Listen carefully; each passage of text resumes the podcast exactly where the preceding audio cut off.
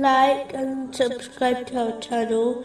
Leave your questions and feedback in the comments section. Enjoy the video. Moving on to chapter 3, verse 157. Then forgiveness from Allah and mercy are better than whatever they accumulate in this world.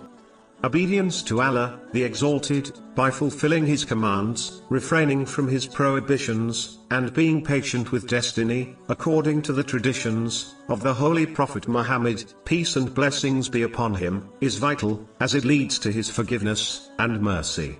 These great blessings are superior than worldly things, as without them, all worldly things will eventually become a burden and a source of great distress for its bearer in both worlds. Whereas, the one who is granted forgiveness and mercy will be provided the means to use each blessing they possess in the correct way, thereby deriving benefit from them in this world, which includes obtaining peace of mind and body and a great benefit from them in the hereafter. Moving on to chapter 3, verse 158. Unto Allah you will be gathered. A Muslim should always remember the end of their journey and reaching the court of Allah, the Exalted. As this journey is inevitable, it is therefore vital for Muslims to prepare adequately for this meeting by behaving in the manner discussed earlier.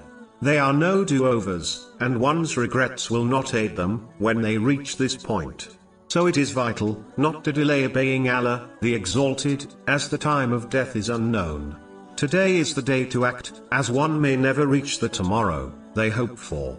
No deed, small or big, will be overlooked or forgotten.